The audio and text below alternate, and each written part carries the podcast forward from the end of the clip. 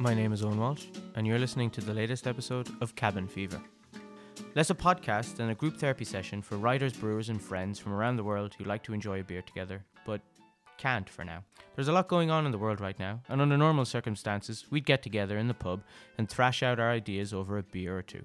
But we can't because most of us now live in countries where it's impossible to go outside, never mind nip around the corner for a drink. We'd love to hear from listeners out there how you're getting on, what you're doing to cope, and what you're drinking. So feel free to get in touch on social media. You can find me at Owen Walsh, or you can send me an email at owen at beercity.brussels. I'd love to hear from you. And that's it. Enjoy the episode. You're very welcome to the last ever edition of Cabin Fever this evening. Um, I'm delighted to be joined on this very memorable occasion by three very special guests, uh, all of them coming back for a second bite at the cherry. Uh, I'm joined this evening remotely from Brussels by, first off, Melissa Cole, author of The Little Book of Craft Beer and The Beer Kitchen. Hi, Melissa, how are you? Hey, how you doing? I'm good. By Jeff Alworth, uh, writer at Beervana blog and also author of The Beer Bible and Secrets of the Master Brewers. Hi, Jeff. Hi there. And last but not least, by Matthew Curtis, writer, photographer, and co-founder of Pellicle magazine. Hi, Matt. How are you doing, Owen? I'm doing good. Um, as usual, at the beginning of the show, I'll go around the mics and ask how everybody is doing and what they're drinking. Matt, uh, maybe we got you in last. Uh, we'll let you go first. How are you doing and what are you drinking? Oh, thank you. Um, I am um, a bit better today. I've been going through uh, the cycle of emotions again um, with uh, the the news of everything opening and second waves. Um, uh, the uh, the the Black Lives Matter protests and watching that happen all over the world and feeling helpless and then feeling sad and now feeling very angry and now trying to temper that into an ability to to do better for people and learn um, so doing lots of reading challenging myself to sit with discomfort and and uh, speak out um, not just on uh, issues of uh, of race, but on the transphobia and misogyny and all sorts of things we're dealing with. So, yeah, it's you know it's been quite a roller coaster the last few weeks. Um, but I think you know the as I just said, the thing that's been the biggest thing for me is is teaching myself to sit with discomfort and and saying this is it's you know not saying I need to be good to myself, I need to care for myself, but realize actually I need to learn how to to get used to this feeling and then and then use that as an impulse to to uh, to try and be a small part of a, of a bigger change. Um, and I'm drinking a nice beer as well, which helps to switch. Um, I've just opened a can of Deya, who are a brewery in Cheltenham in the west of England. Italian pils, so it's their house pils. Oh. It's their house pilsner, dry hopped with strata hops. Uh, it tastes fantastic. It's, I think it's a bit of an homage to Tipopils, which is one of my favorite beers of all time, and it, it's uh, it's a delight. It's got like lots of um, it's almost got a soapy character to it, but uh, in a in a really kind of refreshing floral way. Um, so I'm only one sip in, so I'll dive back in again. Yeah, a Tipopils is really one of those beers that just set up a category almost in and of itself, isn't it? Mm, absolutely, it's it's great. It's it's um it's a good homage. Good. Um, Jeff, we'll move along to you. How are you doing and what are you drinking all the way out there in Portland and Oregon? Uh, well, I'll say what I'm drinking since it goes goes nicely with uh, what Matt's drinking. I'm also drinking a pilsner. We had a pilsner taste off here for our podcast, so I got a bunch of spare pilsners around. Um, and I'm drinking one from Wayfinder, which is a relatively new brewery here in town. Um, and it is a one of their Czech pils, and they do decoction and put a lot of hops in there, and it's uh, really thick, uh, wonderful pilsner that it's one of my favorites. So um, I don't usually drink in the midday, but um, maybe as we move along to how I'm doing, uh, midday drinking. We're not meaning we're not meaning to laugh at your misery, Jeff. Uh, No, uh, I no, no. It was it was supposed to be comic. You know, the truth is, uh, I'm feeling a little bit better. the The protests uh, for Black Lives Matter have been, uh, you know, intense, but we have seen so many needless killings in the country that have not gone with this kind of response, and it feels like for the first time in a long time, there may be some hope. Uh, so I'm actually excited to see people out there, and that's given given me a little bit of hope here after all this COVID business, which just seems interminable. And now in the United States, we have this weird mm. patchwork response. So it's very, that's all chaotic and unsettling. So um, I, yeah. I, I'm, I'm, I mean, and, and I wonder if that doesn't, isn't playing a part of these protests. You know, people are feeling like their leaders have let them down and uh, are a little bit more uh, excited about letting them know. So uh, that that feels hopeful. Yeah, and I'm really interested to chat to you about what the situation is in Portland in a little bit once we've uh, talked to Melissa, because I know you've been out joining in some of the protests out there. Um, but before we do that, uh, Melissa, maybe you can tell us how you are doing and what you are drinking. Um, I'm very much like everybody else. I'm, I'm, I'm, I'm angry. I'm, I'm pissed off. I'm hopeful. Um, I don't know whether whether the whether whether all of those things are just a constant kind of seesaw of emotions. Um, uh, very much like Matt, although I've sort of been trying to do a lot of advocacy over the years. Um, with the landscape moving so quickly, I've very much tried to use uh, what reach I've got very much more to amplify as opposed to commentate, um, because it's not my my personal experience um, but also make sure to sometimes use that to also shut down um, any racism or particularly transphobia as well. It's crossed my timeline worrying me, worrying amounts in the last few weeks. Um, so yeah, so just you know usual usual things. Just trying to you know just trying to make sure that the beer industry it continues to be or beer itself continues to be as egalitarian as possible or sorts its shit out and gets more egalitarian. Um, and uh, yeah, just uh, a bit up and down, but just uh, cooked my way out of a bad mood this evening. Um, so with my mate uh, Tim Anderson's new book, uh, Vegan Easy, and it was mm. cracking. Um, as a, as a very uh, can't generally more towards the carnivorous, it was absolutely fantastic. So. And I'm, I'm continuing the virtue by having a, a non-alcoholic beer. So I've got the new Big Drop um, poolside DDH IPA. Um, so I'm doing a bit of work with them. So I generally have quite a few of their beers in the house. Well, it's very, very grown up of you to be drinking non-alcoholic beer. Well, it is. oh, it's not. It's not lasting. I'm going to have a different one shortly. um, before we get into the, before we dive into the conversation, I might as well say what, how I'm doing, what I'm drinking. Uh, first of all, I'm drinking. Get that out of the way quickly. Uh, buried at sea milk stout from Galway Bay Brewery because I was very, I was a very fortunate recipient of a care package from Tom, who's the head brewer at Galway Bay, and as a side project, uh, making spontaneous fermentation beers called Land and Labor. He sent me mm. over some bottles, um, which I'm very excited to dive into at a certain point.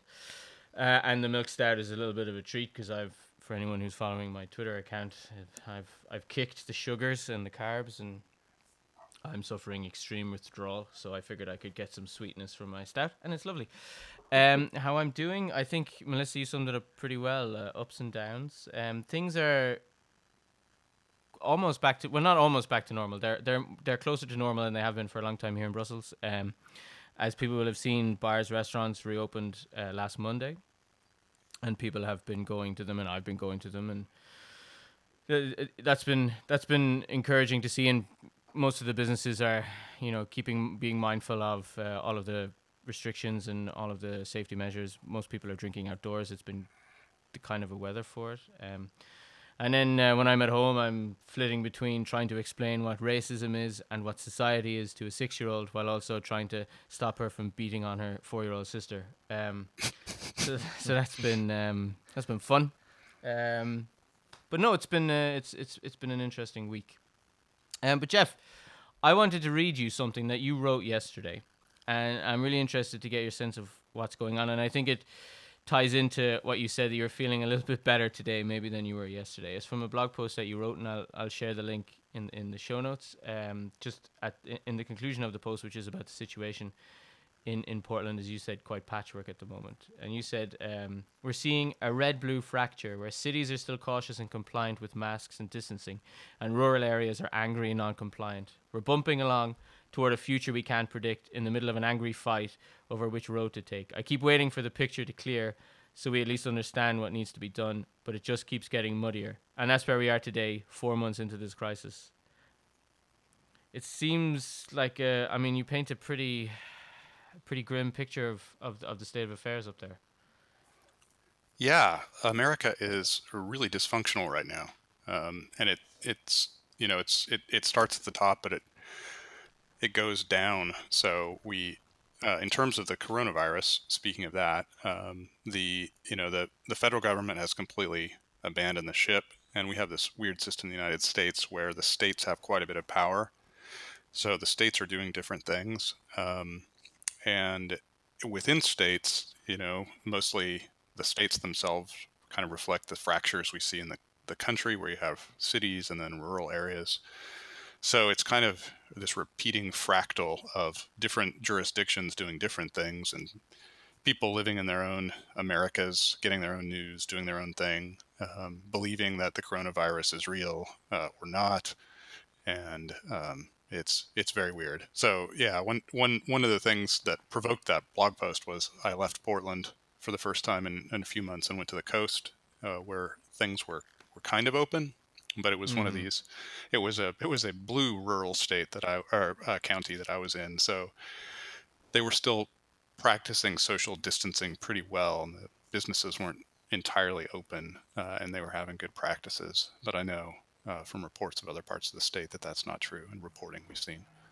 So it's yeah. interesting. It's just uh, it's a very weird time. Um, and then on top of that, we have these protests, which yeah. uh, have, you know, they're real. I think they are related in a way uh, because of the the lack of leadership and dysfunction, um, and just the betrayal by our leaders that we have seen. Uh, so, all of that is is very bewildering. I've I'm 52 years old, and uh, I've been politically active most of that time, and I, never seen anything like this. People invoke 1968 as the last time mm. something chaotic in the United States like this happened. That was the year I was born, so I don't remember it too well. How was it to join? I mean, you you took to the streets uh, to join in some of the protests in the past couple of weeks. Yeah, that was uh, that. That's one of the reasons I have hope. Um, it's wonderful to see a mostly young, multicultural crowd led by people of color, mostly black uh, Portlanders, which there aren't not a huge number. We have a very white town, although it's actually uh, in the years that I've been here, it's gotten uh, way more diverse, which is nice. But it's it's no London. it's uh, um, it's a pretty white town still. So it's nice to see that we are uh, to nod uh, in Melissa's direction um, that white people are signal boosting rather than trying to lead and uh, trying to keep our ears open and offer our support and be good allies. Um, and we're seeing a lot of that, and that's that's very hopeful. That's good. And how is the brewing industry over there? Like, how are the breweries reacting to that?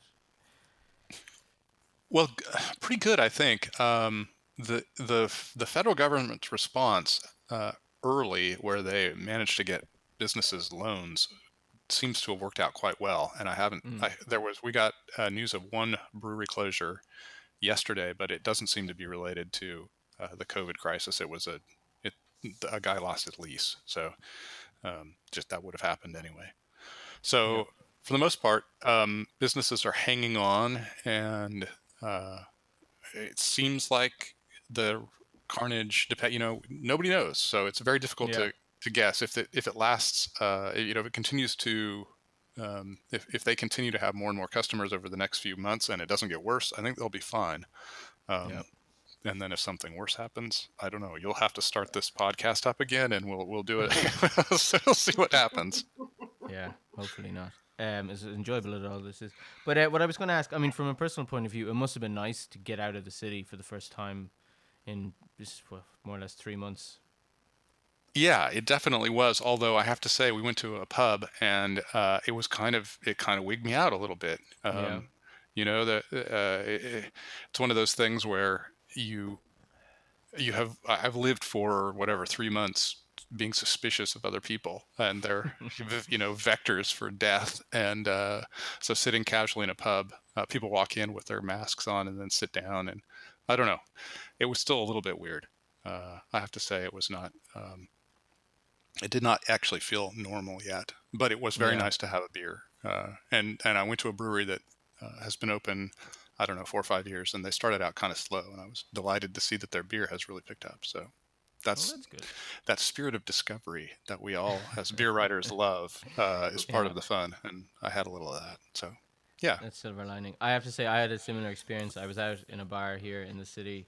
I won't say where and I won't say who, but I saw a friend of mine who I hadn't seen in a while, and they came over and leaned in for a hug. And you know, I, I didn't I didn't you know recoil in, in, in, in horror at, at their personal contact, but it did feel quite strange. Um, uh, just very unusual. Um, I think that's going to take a while to how, how we how we navigate those sort of new social mores and, and, and, and social interactions. Um, but Matt, you've also been publishing stuff this week. Um, yours in a slightly different bent. Um, your article on the seafood restaurant from um, San Francisco. Maybe you can tell us a little bit about that. Yeah, well, that it's interesting because um, I've wanted to write that story since I went there, and I know Melissa's uh, Swan Oyster Depot in San Francisco. I know, I know. Melissa's That's been the there. I've got it. And- I've got it on my reading list for the weekend. I just got, I wasn't in a right place where I wouldn't just go. I want to go back. it's it's incredible. It was it like Johnny Hamilton and I um, have made um, the decision. You know, sat down and talked about what we want to do with the editorial on Pellicle, and and we have the, the thing is we're, we're so small and we don't have very much money, and we've already paid for all these articles for all these hardworking freelancers, and we're just not going to push them to one side. So. Uh, we find that um, when the news cycle becomes more intense, um, our, our hits go down, which is uh, explainable. People want to tune into Yeah. stuff that is that is of the moment, um, and we've definitely looked at um, how how we can uh, do better at at uh, reaching out to Black, Asian, and minority ethnic writers, um, and and get them involved, get them writing beer stories because we we um, we Pellicle was featured in a really popular freelancers uh, newsletter because we put a call for pitches out because we we stopped taking pictures and we started taking pictures again and we had over 100 pictures. It was overwhelming and uh, um, they were you know it was from 98% white people which is yeah. which is uh, part of the challenges we we deal with and and and so that's kind of approach uh, you you know made us think we need to be very proactive in this. But at the same time we also want to be true to the stuff that we that that, that we always wanted to publish. Uh, so we published my story um, on swan oyster depot which uh, i went to with my dad uh, and i've noticed i say depot and not depot because uh, it's not in the uk um, and i and i wanted to go there because uh, anthony bourdain uh, used to go there on his TV shows like Parts Unknown, and uh, just had one of the best sort of restaurant experiences. It's not really a restaurant; it's an 18-seat counter. It's a bar. The family that owns it work behind it. They do most of the prep. It's cold dishes like seafood cocktail, crab legs, oysters, um, um, from behind this counter. Um, and just had this wonderful experience and drank Anchor Steam in in proper San Franciscan context. Uh, it's a beer I used to drink a lot when it first came to the UK because it was exotic and exciting, and and then it ceased to be both of those things when it became quite commonplace. and um, but but for me, uh, it, it, it in that context, it was so fresh and tasty. It went so well with the food. Um, you know, that's that was the sort of uh, beer connection in that piece. So it was nice to to finally get that out. Um, and also like reflect on my experiences of visiting San Francisco because I had this very rose tinted view of the city that was really smashed. There's a lot of poverty, a lot of disparity um, that that I find isn't doesn't that doesn't get talked about in the UK. I had no idea really. I had a vague idea from visiting other US cities um, like Portland, um, like Denver, um, but um, uh, yeah, that was quite an eye opener, especially to see it opposite places like Twitter HQ and Uber Mhm. HQ. Um, so yeah, that that was fun. And tomorrow we've got a great piece from a writer called Holly Stevens uh, about Cologne. Just a nice little uh, s- uh, sort of. To use a, a word Jeff would use, vin- a nice vignette of this moment drinking Kolsch in Cologne. Um, and she's Holly Stevens, British writer, but she's based uh, in the US, I think in, in one of the Carolinas. And uh, she's a fantastic writer, and, and this is a lovely short piece. But um, I think we you'll find us moving into more um, politically and culturally uh, engaged pieces because we'd be doing a disservice to our readers and uh, what's happening if we if we didn't. So, but we're not Yeah. going to just rush stuff out. It's all about playing the long game. Yeah, yeah. Cologne was the last, the last time I set foot on foreign soil. I snuck into I snuck into Gaffel. Uh, I don't know if I'm pronouncing it correctly.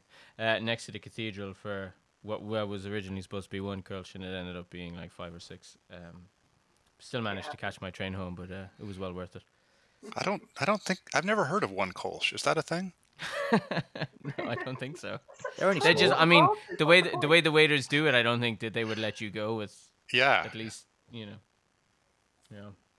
But uh, Matt, I have to say of that uh, of that uh, San Francisco piece, um, as long term listeners of this show will know, I abhor seafood, and even even I thought it was.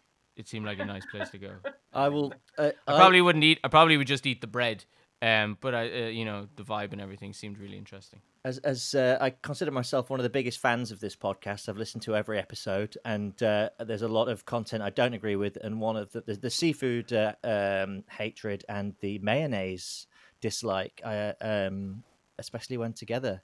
I'm a big tuna mayo fan. I want to state that for the record, um, despite the opinions of hosts and, and previous guests of this podcast. I love may. I just just to be clear, point point of order. Um, I love mayonnaise, or at least I have come to love mayonnaise since I moved to this country a decade ago. I was going to say, wouldn't you get hounded out if you didn't? Yeah, we have. I mean, we go through like a jar of mayonnaise every two weeks. Um, so and I do contribute to some of that. But um, talking about food, Melissa, you were saying that um, you know, you've been trying to cook yourself out a bit of a funk lately. What have you what, what have you been going to to kind of, you know, Yeah, I get you well, feeling I a mean, bit I, better? again, it's, it's just it's finding different ways to challenge yourself, really, isn't it? And stop stop yourself, um, um, your your brain seizing up and, and, and disappearing into a ball on the couch. Um, so yes, I've been doing uh, quite a lot of fakeaways. Um, that's been quite good fun. Uh, so I've done like tandoori chicken and and um, uh, I can't eat bell peppers. I like them. They very much do not like me. Um, so I haven't been able to have uh, sweet and sour um, chicken or pork or anything for years. So um, and it's one of my one of my hubby's favourites. So I made uh, sweet and sour pork the other week, which was absolutely brilliant. Really enjoyed it. Um, and also just trying to um, just sort of challenging myself to move away from from quite so much meat. Yes, cliche, cliche, blah blah blah. Um, but it's actually been really interesting, and I very embarrassingly um, uh, finally got round to tidying up the absolute avalanche of paperwork that was on my desk, only to discover that I had um, two books sent to me, one of which was um, my mate Tim Anderson's Vegan Easy. Um, so he's previously um, published a book called JapanEasy. Um, so, and um, Tim's been a mate for a very long time. Um, I first met him when he was trying to. He was working for a Danish importer. He's part Danish from and he hails from. Uh, God, I really hope I get this right. I'm pretty sure it's Wisconsin. Um, and um, and his one of his parents is, is Danish, or his grandparents, and he was working for these Danish importers, and they, he was trying to sell me um, Aero beer. If anybody ever actually came across that at some point, they were the only people in the world that I knew at the time that were using walnuts. So may still be Okay. going. I can't find them. Um, but anyway, these beers were absolutely delicious, but they were about nine million pounds each. Um, so unfortunately, it was never going. He was asking me if he thought it was going to be a goer in the UK, and I was like, mate, no, it really wasn't. It was. I think there was something like three times the amount of American imports at the time. Um, so anyway, lovely guy. Then he works at the Euston Tap. Anybody who's ever been into London in, in Euston, I imagine you've probably been into the Euston Tap, little tiny specialist beer bar right by Euston. And then he went on MasterChef, and he I'm familiar with his uh, with his work on the BBC's uh, BBC Radio 4's Kitchen Cabinet show. That's where I Yes. would know him from. Yeah, and Um, he's great, and he's very, very funny. He's very witty, and he's extremely immersed in uh, Japanese cuisine. And so, yeah, so I loved his first book, um, and it's quite funny that having known each other for years, we also ended up with the same publisher, which is really nice. Um, and I just really love his approach to food. It's just it's very friendly and open, and and there's always a little bit of story and fun um, about it, which I really enjoy and I've always liked. I've never found a recipe of his that I hate or, or even particularly dislike. There's some I've been fairly a little bit ambivalent about, but most of them uh, get get cooked on a regular basis. So this is my first crack at his book this evening, and it was absolutely fantastic. Obviously, rather than just doing one dish, I had to do five because I'm an idiot. Um, but yeah, it kept me it kept me on my toes for a couple of hours this evening. Actually, not even that long, probably about an hour and a half. So. I mean, I'd love to devote most of this podcast, more of this podcast, to the Tim Anderson Appreciation Society, but I do want to know how you have been doing because um, when we had you on the podcast the last time, you were not long back from Brazil, and we had a, a good chat about your trips out there. How have the intervening couple of months been for you? In places. I think this is apart from when I was writing my first book, and um, I didn't necessarily have the best support network in the world. Um, is the nice way to put it. Um, uh, it's the it's the most up and down I can ever remember being really in in my sort of uh, you know, adult life, the value of adult. Um, it, it is it is incredibly difficult. I mean, this is definitively the longest I've stayed in one place in, in one country for twenty years at least. Um, traveling's always been a very big part of my life, and Yeah. I do I thrive off of other people. I really do. I am a people person, um, and I I actually like other people. Um, I'm quite an extrovert, and I enjoy conversations and that ability to vibe off of other people, which then sends me down, whether it be a rabbit hole for an article or thinking or thought processes about how I approach things or don't approach things or how I should or shouldn't approach things. Um, you know, giving me ideas about whether it's brewing or cooking or reading or culture or just any you know anything outside stimuli is, is something that I rely on quite a lot. Um, I wonder whether that makes me intrinsically quite lazy personally, but um, so um, so yeah, so that's that's been it has been very hard. Um, fortunately, I have a very single-minded husband um, who is extremely driven and very very self-disciplined.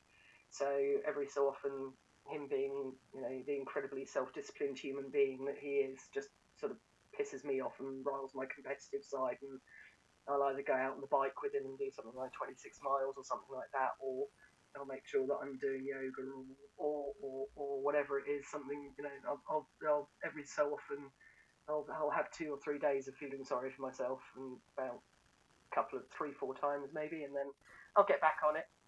Um, yeah, it's been it's been interesting. Obviously, sometimes on with everybody being bored and not having anything better to do, there's been some unpleasantness on social media and some unnecessary Mm-hmm. um, unnecessary attacks and unnecessary impugning and all that kind of stuff. I mean, it's relatively a water off the duck's back. I'm big enough and ugly enough to deal with most of it, but it does get very dull. And it's just, you know, I just I can just do without it, and I I just think it's an unnecessary level of negativity that doesn't that doesn't need to be in the industry. But I've got kind of used to being a lightning rod for it, so eh. Yeah, it's uh, well, it's a tough position to be in to have to. To, to, to, to, to be to be the font or the to be the outlet for people's frustrations um and as you said you you tend to get a disproportionate um disproportionate amount of it um which does suck I presume Yeah, I mean, it does suck. I mean, it, it certainly sucks when you know it comes from a place of inherent misogyny. Um, that that just sucks because you just think, God, Jesus Christ, I've been working so hard to get to try and educate and push the industry forward, and it it's quite often feels like you know sort of two steps forward and three steps back.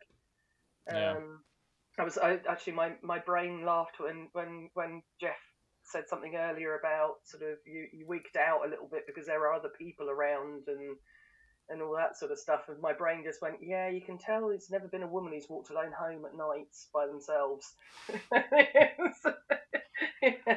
um, yes, it's it, it is. Sometimes you just think that there's uh, we're all talking about lived experiences and. And I think that there's still a lot of people in the beer industry who need to understand that that lived experience of being constantly talked down to, constantly underestimated, constantly questioned, constantly argued with, constantly slagged off, um, and worse is very difficult. But then again, the, the lovely thing is, is that, and I certainly count uh, Matt and Jeff in, in this, you, uh, um, is that, that I suppose to 10, 10 years ago, even maybe even really sort of six, seven, eight. I've got allies now. I'm not alone. I'm not the only person who says this isn't acceptable. This isn't okay. Christ's sake, what are you thinking with that pump clip or that beer name or you know? It's or hang on a minute. Sorry, but why have you got that brewer here? They are constantly harassing people, or they're constantly unpleasant, or they've very publicly been racist, sexist, homophobic.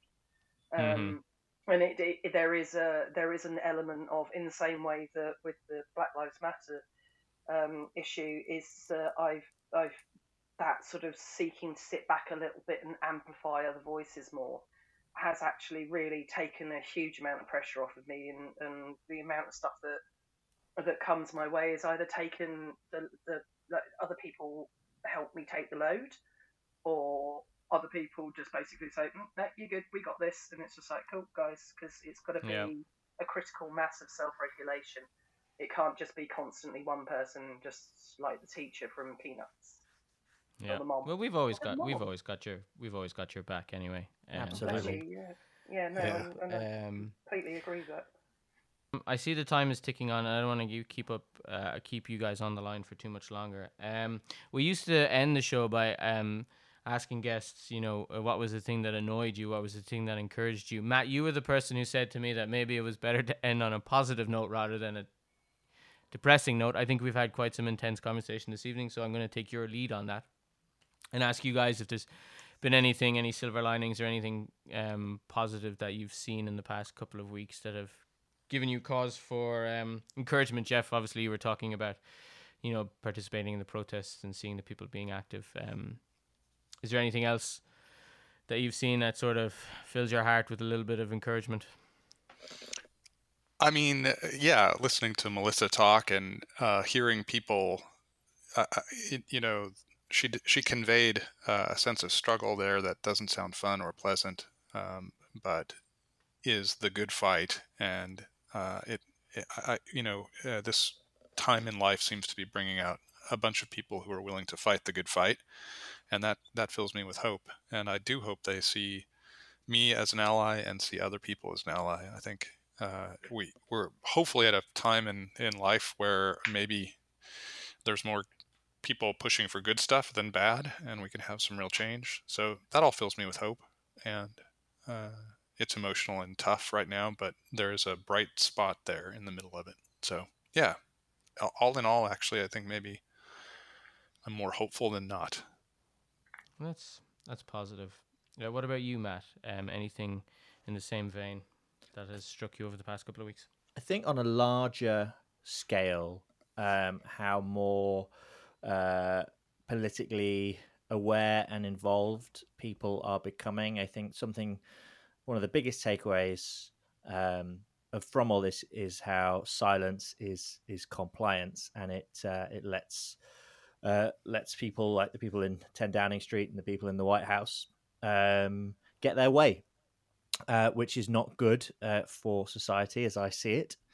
Um, and and and true democracy is about challenge and mounting an effective challenge and seeing more and more people, especially young people. Um, you know, the, the news is is hyperbolic and it focuses on the destruction and the damage, but there's actually a, just a genuine social movement happening. Uh, that you know, it's a it's a it's um, a world changing event for the Western world. It's it, you know it's it's this year will go down in the history books. It's so significant, and seeing people becoming more engaged, becoming more vocal, becoming smarter, um, educating themselves. That's amazing, and and uh, uh you know it's um it helps you deal with uh, the the the uh, the scale of it all, uh, you know, because it's so much to to take in, uh, and everyone's going through that at the moment. Uh, on a more personal level, um, things are th- this month. I've I've got a regular level of work in terms of commissions. Um, I'm going on my first photo shoot in 14 weeks in London tomorrow. I have to get on public transport for the first time in 14 weeks tomorrow so I'll be masked and sanitized up. I'm not sure how I feel about that, but um, the, the, the the the shoot is uh, with Hop Burns and Black, who are friends of mine, and they need some some photos taken of their shop and some products, and offered me the work. And so that's you know uh, uh about an hour's journey from north to south London. Um, so that's kind of a a, a normal thing. Um, you know, brewers are ramping up production some that three months ago thought that that might be it. They had to stop 95% Mm. of production, who've pivoted from draft sales to, to cans and, and little five liter mini kegs, are now looking at maybe ramping up production because some places are doing takeaway pints. Um, and and there's this sort of although it, you know it's a bit of a shambles, but they're supposed to be opening the pubs next month. Um, whether or not that's a good idea or not, I, I, I'm not sure. But there's a sense of uh, of uh, of uh, normality coming. Not that we'll ever go back. I hope we don't go back to the old idea of normal, um, because we've been through too much change in the last three months to to, to really let that happen. But um, that, yeah, on a personal note, there does feel to be just a little more regularity. Um, we're planning to move from London to Manchester. My partner Diane and I, and that those plans are back in motion. We, we should be there now. The plan was to be there by June, which is now, but September is the new plan. So we're about to start house hunting and uh, and then move our lives uh, a couple hundred miles up the up the road. Um, so yeah, there's that. So uh, stuff to look forward to, and uh, and then hopefully, you know, something I really the, the thing for me is I really want to see my folks. That's the thing I'm Yeah. missing. My mum doesn't live that far away. She lives in Lincoln, about 200 miles north, um, and my dad lives out in Colorado. Um, so before any any businesses or anything open like that, my, the thing I want most is to to go and see them uh, see them both. So uh, that's that's something I uh, I uh, look forward to. Hopefully in the next few months. Great, and hopefully, you know, it won't be too much longer before you can do that. Um, Mhm. Melissa, I give you the last word of the last episode. Um, well, I'll obviously take the last word because it's my Yeah, I was gonna podcast. But you can you can do the you can do the penultimate word. Um, well, the, the what funny, about you? the funny thing was, I was supposed to be seeing um, Matt's dad this month. Um, I was supposed to be in Denver, um, and we were going to go and see Frank up in Fort Collins. But anyway, um, on a mic, on, on a sort of because I think everybody's very eloquently covered the the element of world events. On a micro level, I really hope, um, and I do have hope that the supporting of local businesses is going to be something that is going to stick and I think that that will be incredible for a lot of small breweries. Um, I think the way that a lot of them have pivoted and changed changed their business model has been really really good, um, and people have been very keen to support that. And because they've seen that support, they've been brave enough to take the big steps. So that's been fantastic. Um, I think there's an a, on a slightly larger scale. I think that there's an element of mobilisation in the UK beer industry in terms of SIBA and CAMRA and that with, with younger, more progressive, more forward thinking leadership at the top of them, which is really pleasing me. And they are talking, and it's not just behind closed doors, and it's not an old boys club anymore so much. And that really is very much a, a, a source of, of, of great hope for me. Um, and yeah, I just I, I just think that, that, the way that people are reaching out to each other as well, and, and much more honesty, uh, and much much more honest conversations about mental health happening because a lot of people just literally had to throughout all of this, and then found out that people aren't, aren't there out to judge them. They're actually turn turn around and say like, you know, we had this evening. It's like, yeah, this shit's been scary we've all had really bad times. We've always had dark moments. We've all had just really incredibly tough times, and it's okay if you want to talk about it. And I think that that's that. I really hope to goodness that that helps because we've still got, you know, the number one killer of men under forty in the UK is suicide. If if if men can keep keep on talking over a beer and if it can be more welcomed and let them they now know that that's a better thing, then that would be a really positive thing to come out of this. Yeah, it would, and uh, hopefully, long may those conversations continue. Um, yeah, for me, uh, I, I didn't want to end on a corny note, but I will. Um, I've been this is this has been great. Um, this has been you know this podcast. Uh, Matt knows because he's m- puts a podcast together, and Jeff, you have your podcast as well. Um, you know these things are always a greater undertaking than you imagine. Um, I didn't actually think that I'd be doing it for three months when I first tweeted this out. The idea out, um, you know, is just sort of a throwaway thing, and then you know all of a sudden society turned upside down. I was like, oh, maybe not such a bad idea to sit around a mic and talk with some friends. Um, so it's been hugely enjoyable to talk to all of you guys. I can't think of three better guests to wrap up um, the show, the series, the concept of, of cabin fever than the ones I've been speaking to tonight. It's been hugely enjoyable. I mean, I know we're going to have these conversations in person at some point in the future. Um, Hopefully. and I look. Uh, hopefully, well, no, not hopefully, definitely. I'm absolutely. I mean, I'm absolutely. As soon as they like reopen Eurostar and it's safe to travel and there's a vaccine, and everybody wears their masks and everybody sanitized, you're all welcome to come and take a visit across the channel. Jeff, your trip is a little bit further, obviously, um, but you know, I'm sure we'll meet again in the future. Um, but that's it. I mean, I always intended this podcast to be a short run thing. I always find that it's best if something has a defined lifespan. Um, uh, and uh, Cabin Fever is reaching the end of that lifespan, largely because I was sitting doing the podcast last Monday, um, and I was thinking oh, Monday is the first day of lockdown rollback, but I'm sitting here in the sweltering heat of my upstairs uh, bedroom, uh, drinking a beer, looking at uh, squiggly lines on a computer, which was, you know, the conversation we had was fun. It was it was great, but I was like, yeah, I think this is this is time to wrap it up. There are other things that I need to start giving attention to myself, the family, you know, getting back out into the world, meeting friends, and Absolutely. you know the rest. Um, Absolutely. Well, thank you very much for doing this. It's been a pleasure to be on both times.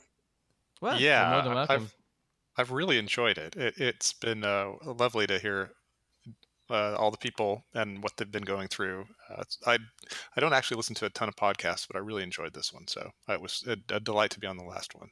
Yeah, thank you, thank you, Owen. It's it's uh, I've enjoyed all the episodes, and uh, it's it's very poignant to be on the last one. Although I hope it's, uh, you know, you always say the last one, but uh, you know, you've probably got your subscription to a podcast service now, and the mics are there, so there's always the temptation to, to record something and fling it into the ether. Well, so it's the end of Cabin Fever, but uh, I have all of this equipment because I was actually in the process of launching another podcast, which didn't happen in the spring. Um, uh, for reasons of for reasons which will become obvious when I uh, when I launch it in the next couple of weeks. Um, Ooh, it was yeah, I know, I know. Look at that, man of mystery. But no, it's been um, yeah, it has been wonderful. It's been really enjoyable. Um, it's it's been it's my sort of umbilical cord to the rest of the world as well. So it's been uh, fantastic to talk to you guys tonight. To all of my guests over the past three months, twenty episodes. Particular shout out to Lily Waite who came up with the name for the podcast.